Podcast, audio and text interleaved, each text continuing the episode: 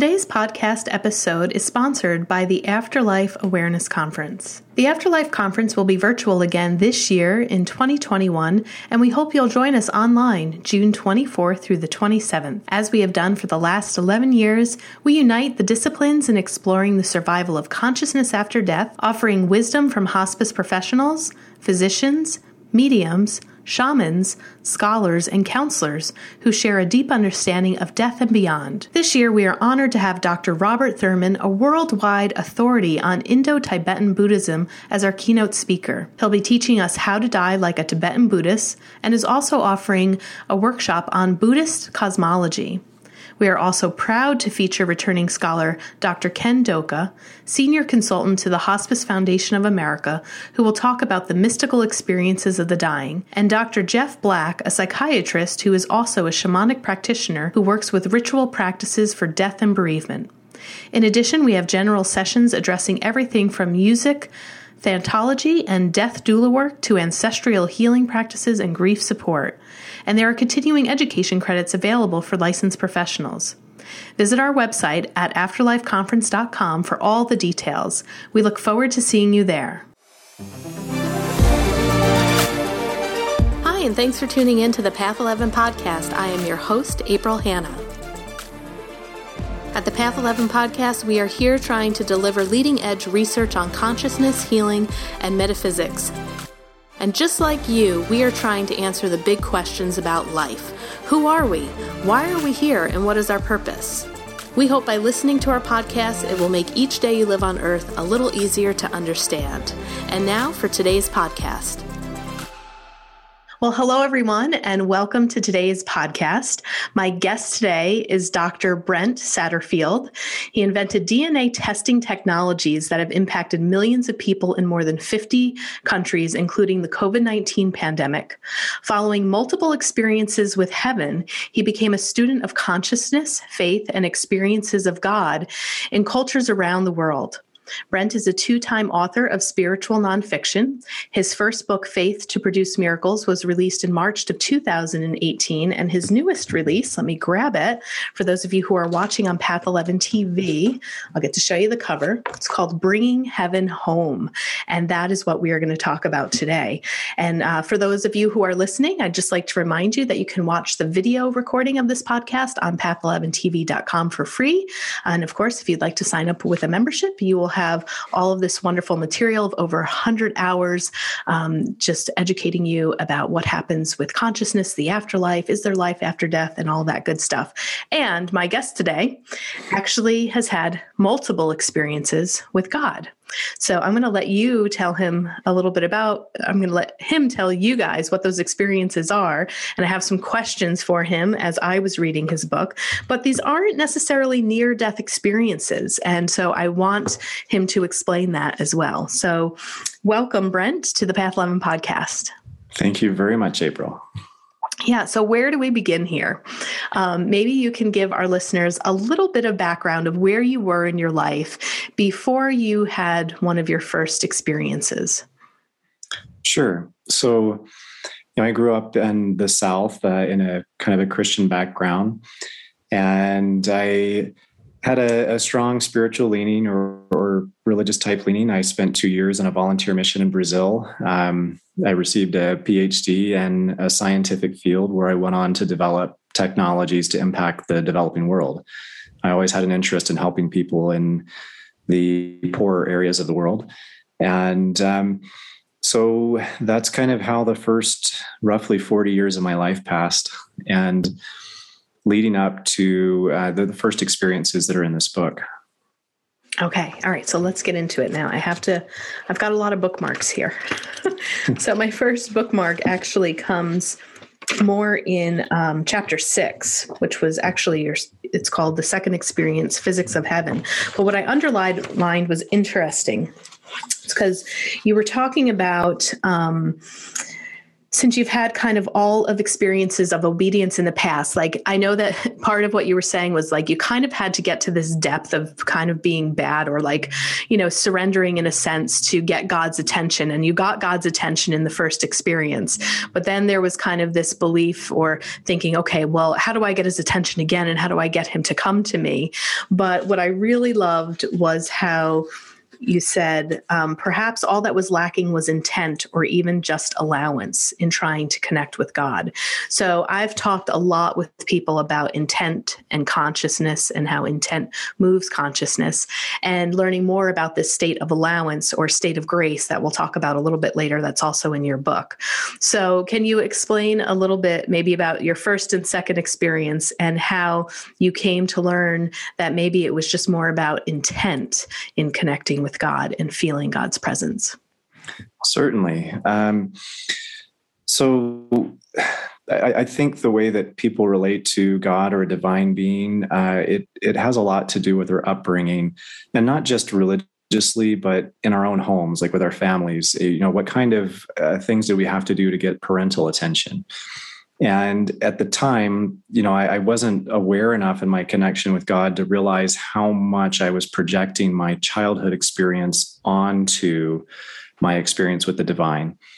But um, those thoughts of, uh, you know, I'm never good enough to measure up and I have to be perfect in order to get dad's attention, those same thoughts then are applying with with God. I've, I've got to be perfect to get God's attention. And I'm part of a religion that kind of reinforces that thought.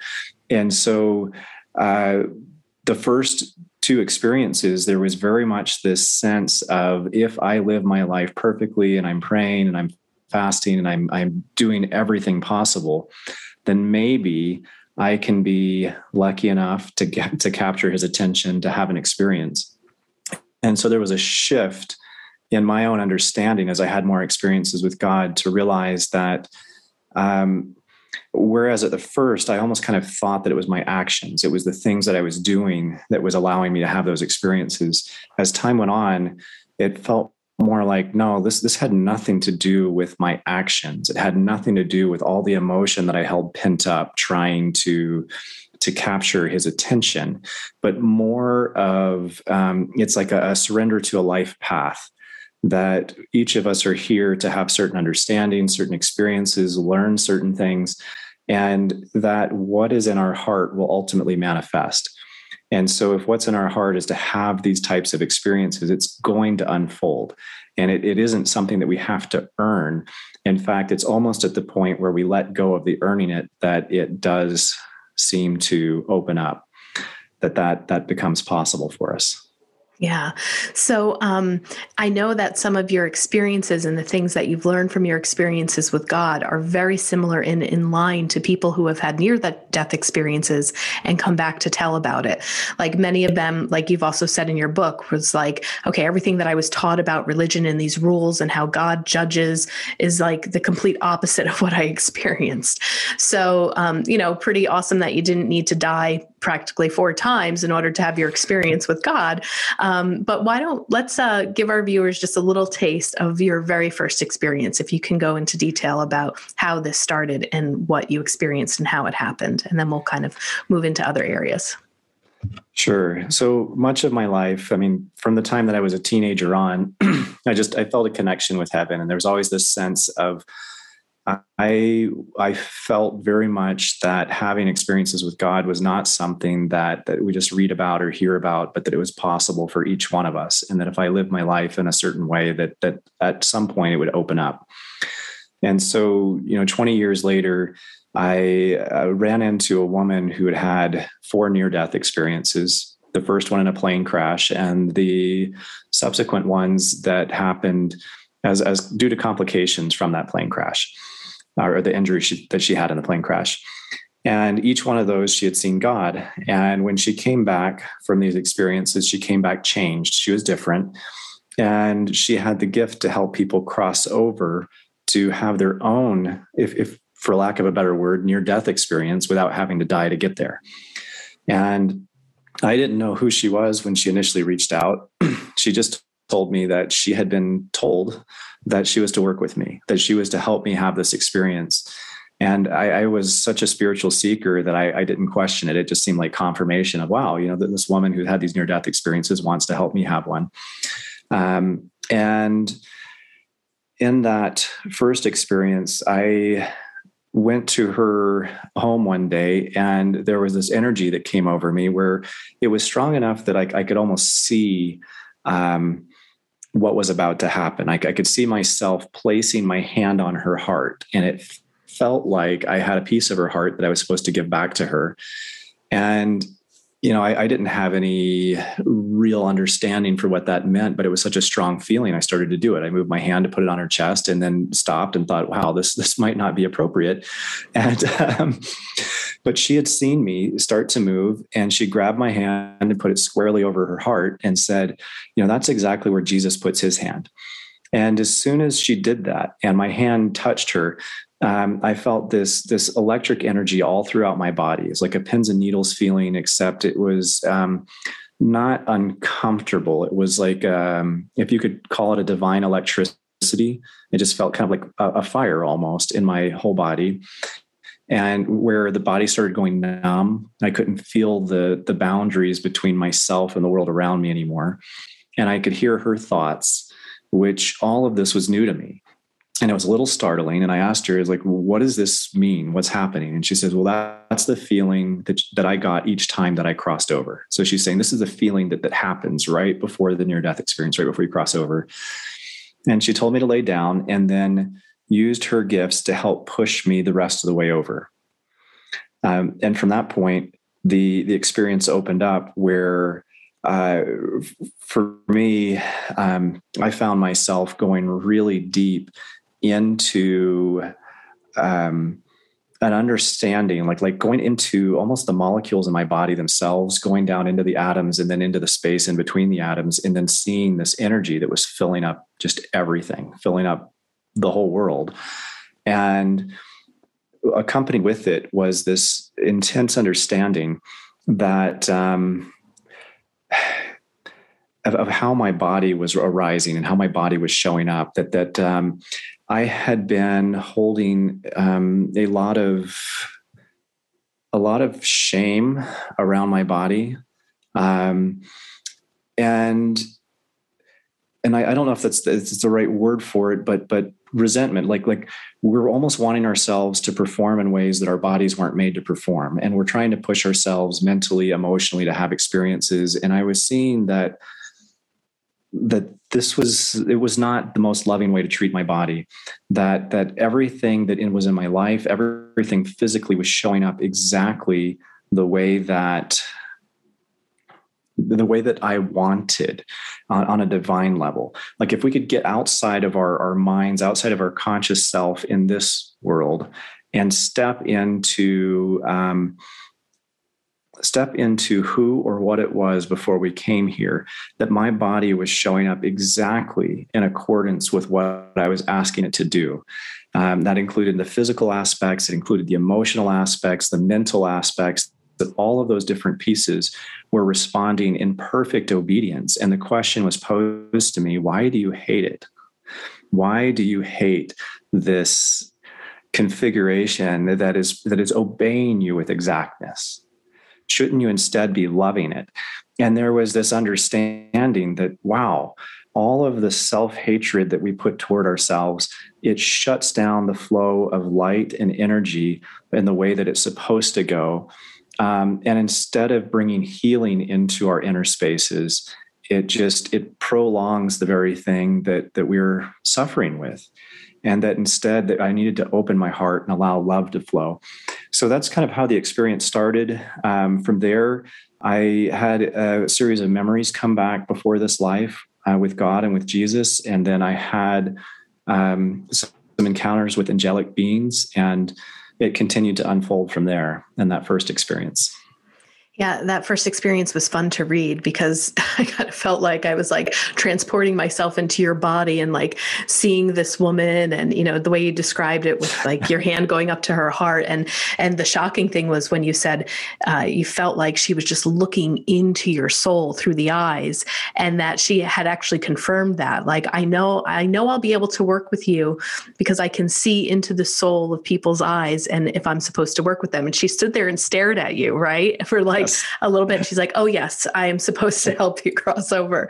And at first, when I first read it, I was like, "Oh my God, she's going to make him cross over! Like, is he really going to have a near death experience?" But then you went on to explain, like you just did today, that it was to experience that feeling, like to cross you over into this this. Uh, place, I guess you could say, of that feeling uh, without having to actually cross over.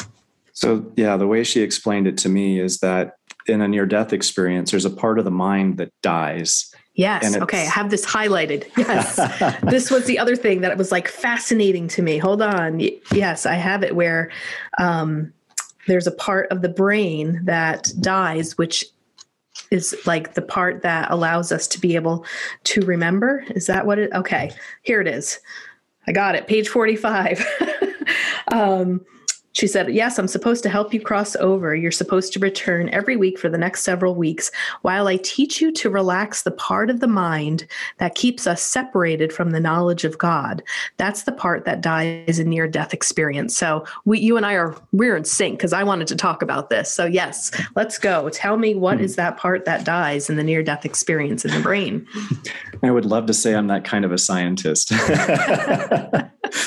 but um, so I don't I don't know what anatomically is that part of the, the brain, uh, and that was her explanation to me is that there is a part that dies, but that we don't have to die to have the experience of a near death experience. That that part of the brain just has to be inactivated, put to sleep. It just has to be silenced for a moment and then in that silence it it creates the possibility to have an experience that is larger than life. Uh, because we're we're talking about experientially um, emotions that they don't they don't fit inside of the emotions that we've been taught about the emotions that we've experienced in this life. They're uh, even our best emotions you know if you were to take um, feelings of love when you're connected with a partner um, they're they're just they're small relative to the types of, of experiences that happen when you're not bounded by the physical body and by the mind. And the just because it seems like almost no matter how much love that you get from a partner a family member or friend it's never enough. It never fills. But to to go into this other space all of a sudden there is a wholeness. It's an overflowing. There's an abundance. It's um it's like a, a waterfall of love a, a, a supernova of love love of something to the effect where it's just it feels like an explosion in the center of the being that is just radiating outward. And with every wave every pulse every movement it just um, it's delicious it is beautiful to the point of ongoing, continuous weeping from the joy, the beauty, um, the wonder of being in that space. And so uh, it is possible to reach that state, to, to move into it, and to bring intention to it to suggest to the universe that this is an experience that that we're wanting, desiring, and to let go and to allow it to unfold. I, I believe it's possible for not just one or two people, not just people who happen to die and go to the other side. I really believe that it, it is an experience that the world as a whole is moving toward that that that people all across the earth that we are moving collectively to a state where we experience that not just for a few moments but perpetually Absolutely. And I feel like the feeling that you're describing, um, maybe anyone that's ever went swimming, right? And you hold your nose and you go under the water, right? Like when there's parts of your body that are out from the water, you can feel the water kind of touching those parts. But as soon as you dunk yourself, your whole body is immersed underwater. It's like you are one with the water and you can feel the water all around you and you know that it extends out. Um, that's that's kind of like a metaphor just to explain because I had a similar experience like what what you're talking about at a meditation retreat. Um, that kind of gets into a little bit more of some of the points um, that you have here in the book of feeling this unconditional love. And this meditation retreat, I've talked about it on the podcast before. It was with um, a physicist, Tom Campbell is his name, and we were using binaural beat music to go into deep meditative trances. And he was basically teaching us that with our consciousness, we can go anywhere and that you can look at he would say the past database those are the words that he uses. You can look at your past database um, you know past lives and future lives. And so we had to choose something. So you know the thing that i had chose um, was just trying to understand with my parents divorce like what would my life have been like if i lived with my dad you know instead of my mom and all of this. And we'll we'll call it god. God showed me how what the probability was of each scenario that happened. And in my my mind, my physical mind, you know, growing up thinking, well, this was like the worst cards that could have been dealt to me, you know? Like if I had to choose, I would have chose differently. And in this experience, I saw that God chose the absolute most loving um, situation and scenario in order for me to be where I am today. And this love of what I was able to see that God was protecting me from, of what the other scenarios could have been, and the tragedy of how my life would have turned out was like nothing in comparison to the small tragedy that I felt as a big tragedy that I was living through in, in, here and now. And then all of a sudden, I had this understanding very similar to what you talk about in the book, where I, this happened in about a 45 minute meditation but uh, this unconditional love like you're talking about completely consumed me. It brought me to tears for like 35 minutes straight and it was this this crying that i was having that wasn't sad but it was just like it was crying tears of beauty. It was the most beautiful feeling I had ever had.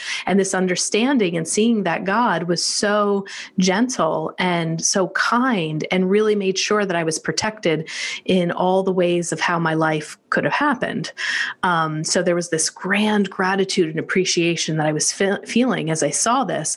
And in that moment, similar to kind of what you say in your book, was that I had this understanding of how everything worked and the fear completely left me and it was like once i saw how things played out and how God also orchestrated, it felt like to me, you know, orchestrated maybe with some of my free will or whatever, I'm not exactly sure, that it was like there was no near no need to ever have fear again. But the problem is I had that experience like maybe four years ago. And when I talk about it and tell the story, I can go back there and I can feel it, but I forget it too, you know? So, like, I've had moments since that where probably maybe for a full year, I was like, woo, life is great. What, what's everybody worrying about? Like, it's all good. Like, all these experiences that you're having, trust me, are way better than what you think. And um, I just was walking around so free. But then slowly, as life kind of crept back in, um, you know, sometimes I forget that. So maybe a question that I have for you is through your experiences, how do you hang on to this, to God? How do you hang on to that lack of fear and remembering hmm. of what that feels like in that short period of time that, like, your experience, as you said, could have been like 30 seconds, but it was like this wealth of information and all knowing of how the world works. So give me some tips to get back there. I, I think what you're describing is common to all of us. I mean, we we have the moments on the mountain peak and then we're back down in the valley. And we're, we're trying to remember and hang on to those those beautiful moments. And uh, sometimes it seems like the valley is it feels all the lower by virtue of the fact that we were up on the peak not too long ago. And it's it's that contrast. But I, but I know there's love and I'm just not feeling it right now. And right now the world's feeling very angry and cold. And um, and so I I think one of the big experiences the big lessons that I obtained going through multiple of these experiences was that the goal or the objective like like initially i thought my my goal was to come through into the space almost like you're going to a place like i, I want to move to florida or i want to move to hawaii because i want to be on a beach and I, and, and being on the beach is it's going to make me happy. I want to move to heaven because that's that's where i'm going to be happy.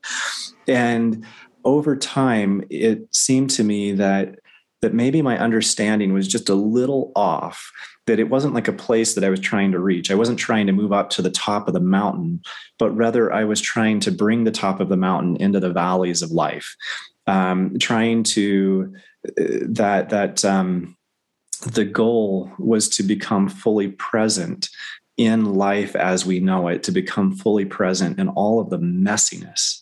Uh, you were talking about the some of the experiences you had that were just you thought were maybe not ideal in in your parents' divorce and in what if you'd made different choices but but being able to come into all of this messiness that we're experiencing in the present moment and recognize that whatever you're experiencing whatever thought whatever emotion whatever physical circumstance whether people are being nice to you or mean or whatever that the only thing that matters in this moment is can you find love for yourself? Can you um, can you find space in in your own heart to open to love to to come to peace with your circumstances? It's like this recognition that if i was always at war with my life if my life was never good enough until i could be in that heavenly space then i would never have peace. I would never have actual ongoing unconditional love in my space. And that the solution wasn't to try to get out of my life, to try to get out of the messiness, but it was to flip things on, on its head and to recognize the love that is present in every moment. And so even in the context of all of the things that we suffer on a, on a near daily basis that we go through, can we feel God in, in, those moments? And and can we? And it's it's not even like am I'm I'm waiting for Him to reach down and touch me, or I'm ready, waiting for some divine force to reach out and touch me. It's it's more of can I love myself the way that I've always wanted a parent to love me, a lover to love me, the divine to love me? Can I open my heart and feel this moment with reverence? Because one of the things that I saw was the key difference between the heavenly space and the earthly space. It isn't that you've popped out of your body. It isn't that um, now you're in another another place. Um, it's that suddenly you have permission to see yourself in a different light, where you see yourself in reverence, in absolute awe, like you are walking into this person and saying, Oh, wow, you are this divine magnificence. And yet you have gone through this life where you have uh, agreed to, to blind yourself and forget what you are and suffer through all these things as if you're a, uh, you know a terrible person or, or, can't quite measure up or um, can't meet others expectations and look at everything you've carried and suffered and gone through. And there's this reverence it opens up to to change all that we've experienced from something difficult and hard into something magnificent. Like it becomes the foundation of this heavenly experience of, of a overflowing joy and love. And the difference between where we're at and that heavenly state is just a matter of steps, a matter of degrees to take us in one act of self kindness at a time.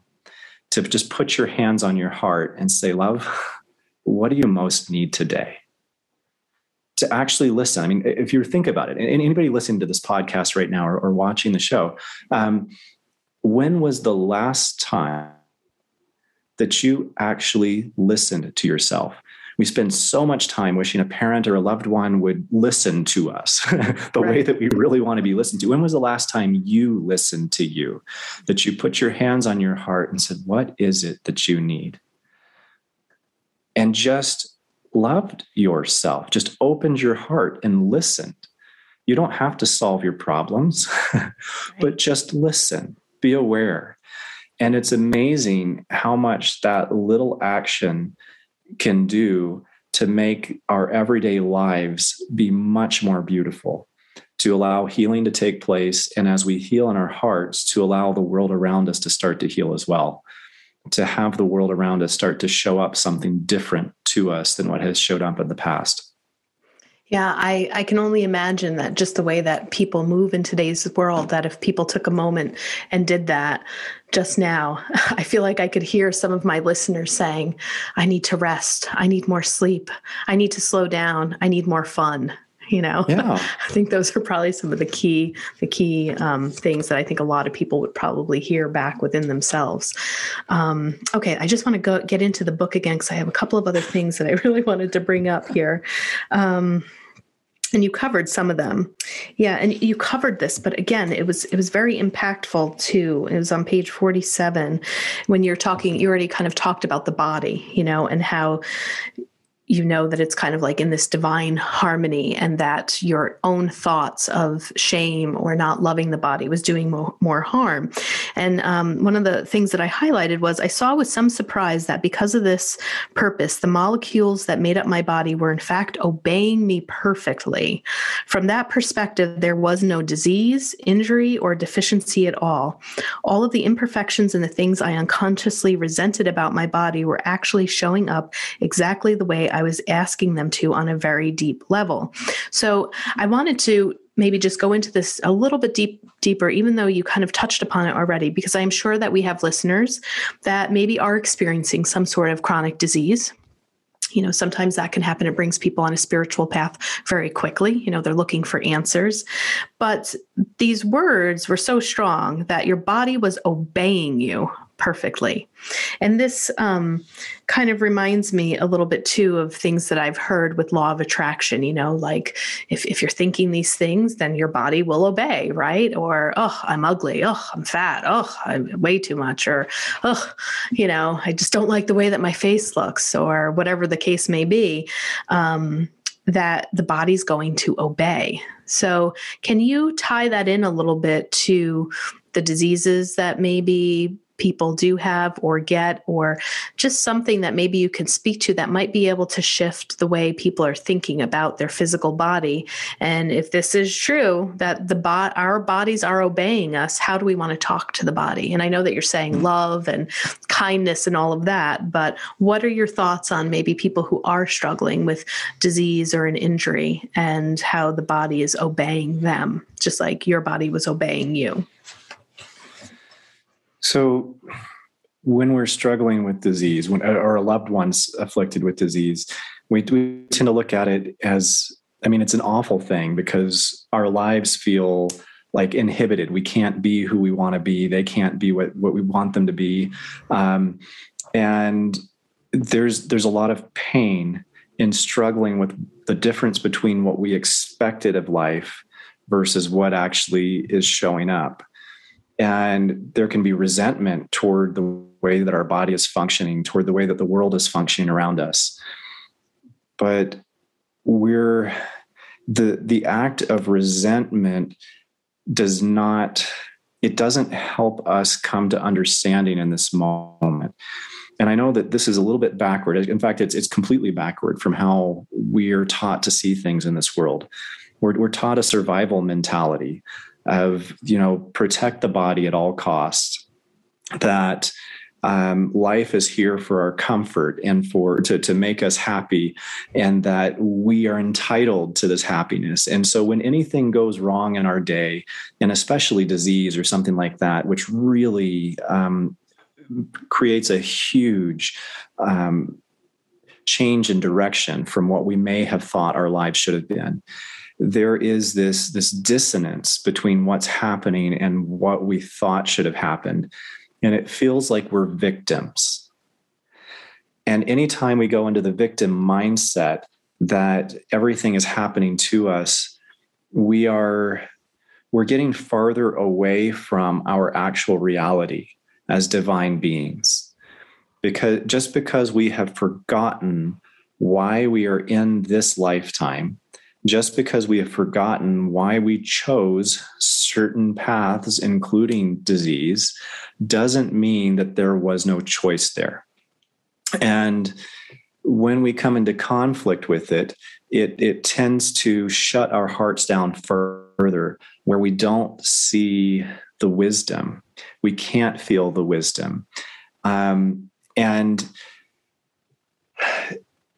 my personal experience in it is not necessarily like it's my conscious mind that's changing whether I have disease or don't have disease. It's that um, what I meant, I think, in saying that there is no disease is saying that from a divine perspective, we're here having the experience we came here to have.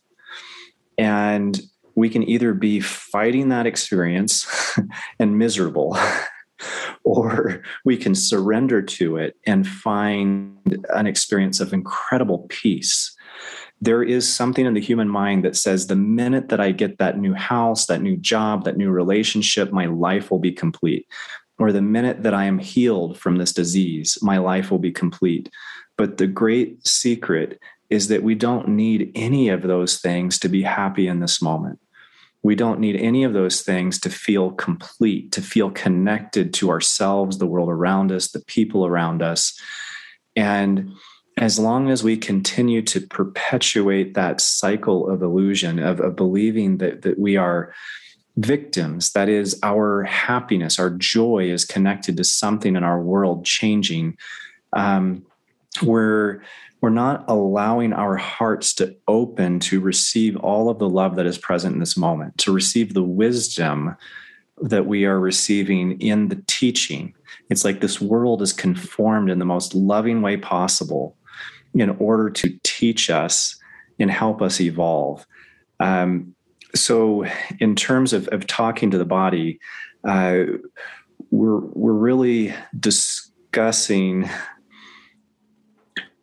a, an, an evolved perspective, not as a victim where everything's happening to you, but as a divine being who made choices before this life and at some level is still making choices now to undergo certain difficult experiences in order to evolve, in order to grow, in order to learn. And so there is a submission to that process, a gratitude. And it's amazing that when we can submit to the process of disease, it loses its power over us. When we can submit to the difficult experience, um, it no longer feels hard. We can start to see the light, the love in the experience, when we can feel the gratitude, when our hearts open, it's like divine power starts to flow again and can free us from that situation, can actually change the situation. But sometimes, and I've experienced this personally, there are certain hardships that as our hearts open, we no longer want them to change because we're in such a state of love and acceptance, we no longer need them to change. And then we see the wisdom and why they're happening. Hmm. And we we've become more committed to our freedom in a divine sense to the expansion of not only our own hearts, but the hearts of all those around us, that hardship no longer feels like hardship. It feels like love. Mm-hmm. And in that space, we can submit to that whole process, submit to the reorganization of our world. And our prayer changes from, you know, God, save me from this disease, save me from this situation, to God, save me from the thoughts and the emotions that make me think there is disease that make me think there is hardship and allow me to feel complete freedom, to feel rest, to feel peace, to feel love, and allow me not only to experience that as an individual, but allow us collectively, the human family, to come through this veil together. Allow us to see with one heart and one mind all these beautiful things that have been prepared from before. Yeah, and you also mentioned in your book that when you do your own personal self work, that because that we are all one and collectively conscious, like if I heal trauma within me, I heal it for everyone else as well. Absolutely. The mm-hmm. one of the the big experiences that I had on the other side was being shown the nature of how consciousness is connected. And so you cannot do your own work, your own healing without impacting others in your family line, without impacting the whole of the human family. So, as more of us embrace this work, and it doesn't take a lot, But as more of us embrace this work and we engage with the present moment, we do our healing. We let go of these these intense moments. It's, it's like birthing, um, and any woman who's had a child understands this process. It's intense, and the world is birthing something right now. Human consciousness is birthing something, and it's going to feel intense, and you're part of it's going to feel intense.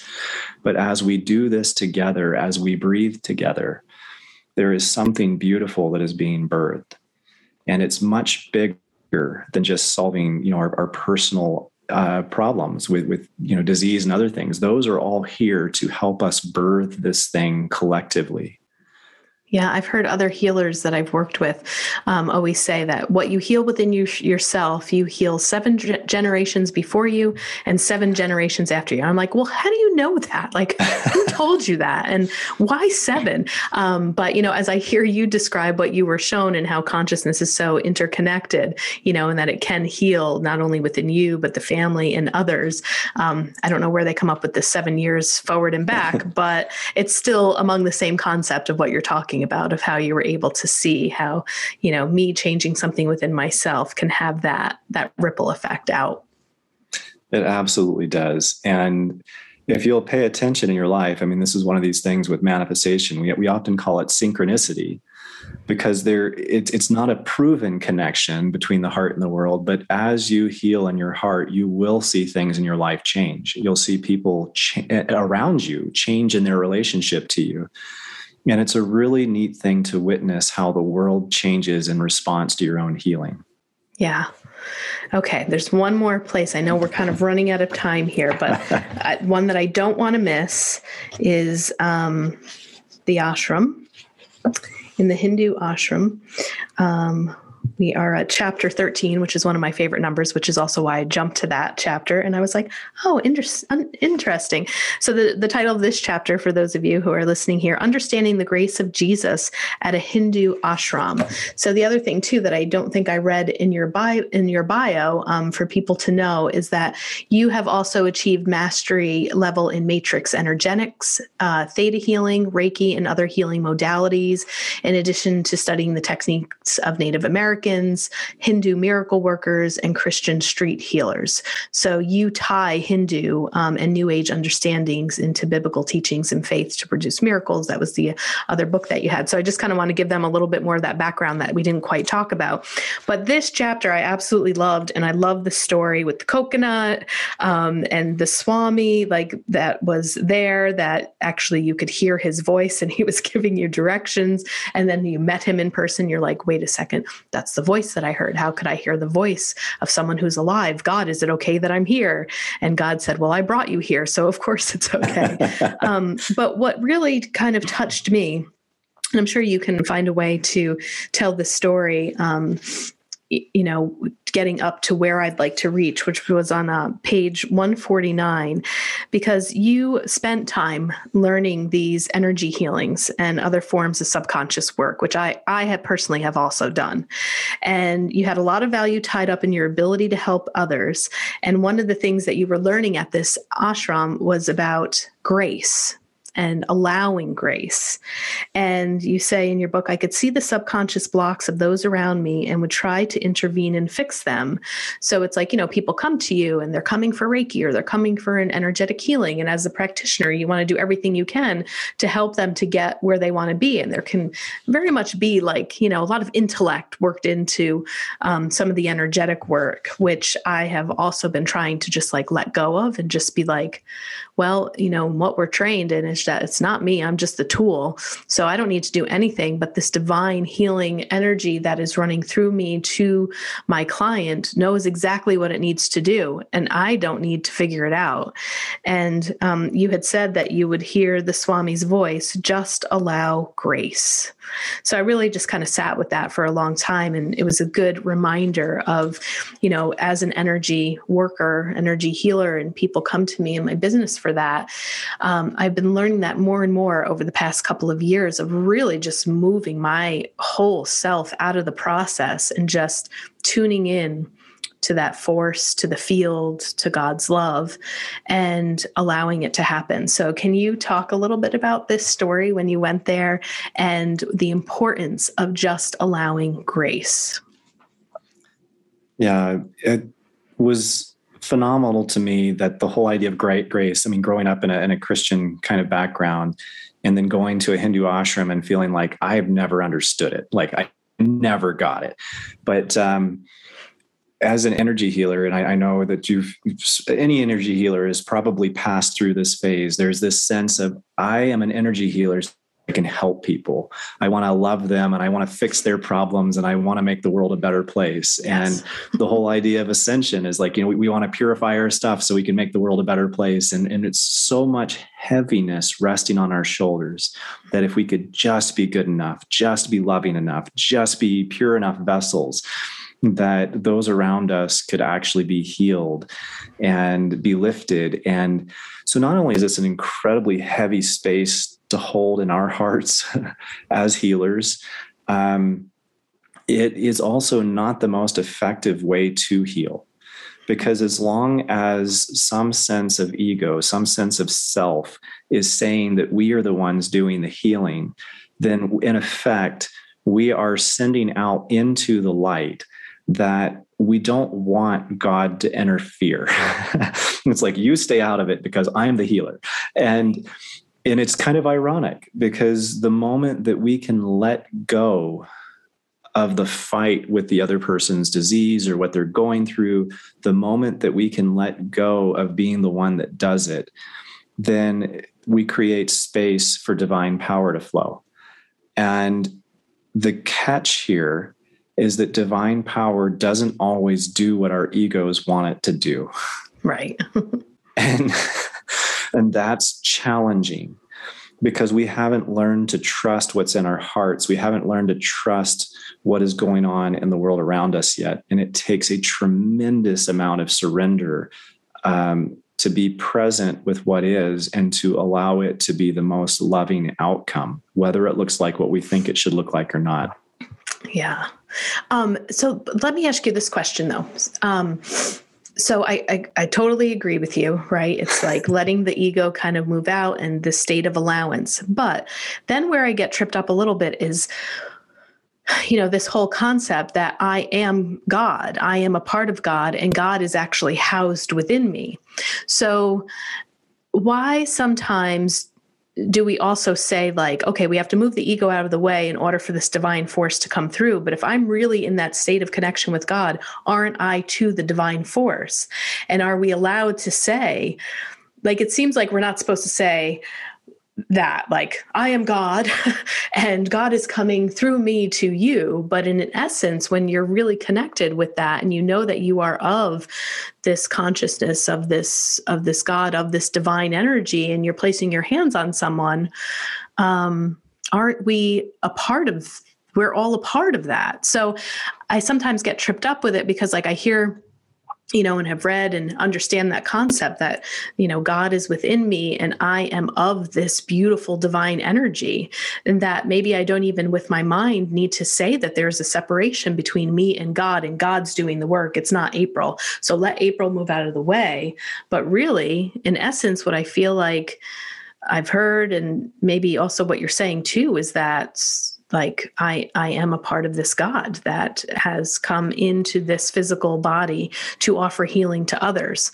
But i think you have to be really careful of how you word it so it doesn't seem like it's the ego and oh you know because i also have a mental health background and we would probably put somebody in a psychiatric hospital to say okay they think they're god. They're having some grandiose thinking right now and some uh, you know delusions and now you need to be medicated. So how how do you allow and embrace this understanding of this love that you are a part of it and that it is okay for you to give that to others without allowing the ego to come in and be like, oh, well, I'm healing you or I have God in me, so I can do this. Yeah, and it, I don't know that it's even really that bad of a thing for the ego to be there because it's it's not like we're trying to stop the ego or shut it down because to the extent we're doing that, we're just it's it's just more ego. It's just ego warring with itself, you know. Because so it, it's there. It's it's part of what we came into this life to experience, and we just kind of pat it on the head and say, "Good little ego," you know. Thank you for noticing that. You know, but but um, it it. um, so it's not like a, a, moral thing or we're, we're trying to earn blessings or create greater power by by shoving our ego into a box. Um, it's i think it's more of a process of of learning to find greater satisfaction and joy as healers. Because to the extent that we're carrying the weight of the world it's still aging us it's still tearing us down. It's still draining our energy if we are carrying the weight of the world to be the healer, to be the one that's fixing it, instead of recognizing that uh, it is all through grace that the healing is happening. And when we can step out of the way, it takes a weight off of our own hearts. Mm-hmm.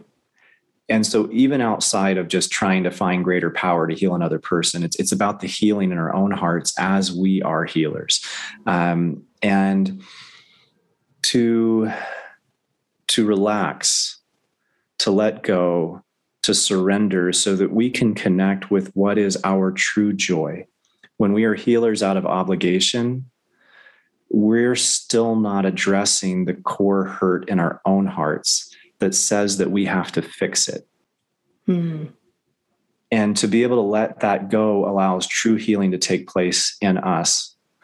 And as we experience that true healing, we're able to be more present with other people without having to heal them because of obligation, but to actually sit with them and hear what's truly in their divine space.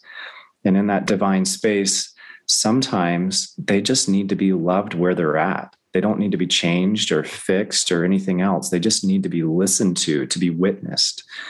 And so I, I think that's the big benefit that as, as we let go of the obligation to heal and find healing in our own space, we're able to be more of service to those around us without trying to impose what we think needs to happen, but being able to truly listen to what is the most loving response for those individuals.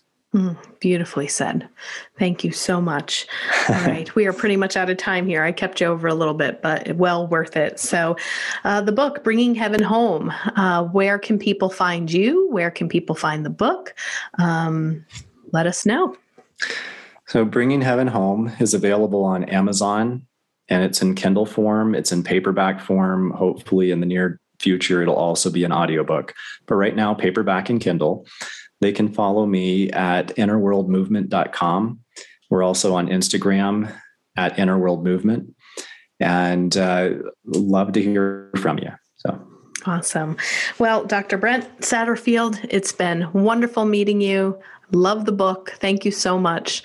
Great stories in there. We didn't even touch upon all of them. I still have other earmarked pages in here that we didn't get to, but that's okay um, because it turned out perfectly the way that we needed it to. So thank you so much for being a guest on the Path 11 podcast.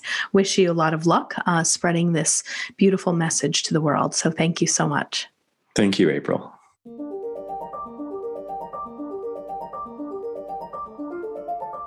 Thank you so much for tuning in and listening to today's podcast. And I'd like to give you a couple of coupon codes before you go. I would first love for you to go to path11tv.com and I'd like you to sign up for your free seven day trial. If you like what we have on there, which I know you will, I would like you to go ahead on checkout and put in the code podcast30. That's going to give you 30% off of the annual subscription. And uh, the Afterlife Awareness Conference is also giving Path 11 podcast listeners $40 off the general admission ticket for the virtual conference this year. You can go to afterlifeconference.com. You can purchase your general admission ticket through Eventbrite and put the code there's a place in the top left corner. You go ahead and click that coupon code and put in PATH40. Again, that's PATH40, and that's going to give you $40 off of the general admission ticket. So, with the Afterlife Awareness Conference, they are also giving you six months of free replays. So if you cannot make the conference on June 24th through the 27th, That's not a problem. We will give you six months to rewatch that conference at your leisure. So, again, two coupon codes, path11tv.com. Get 30% off by using podcast30 and afterlifeawarenessconference.com. Go ahead and use PATH40 to get $40 off your general admission ticket. Thanks, everyone. Talk to you soon.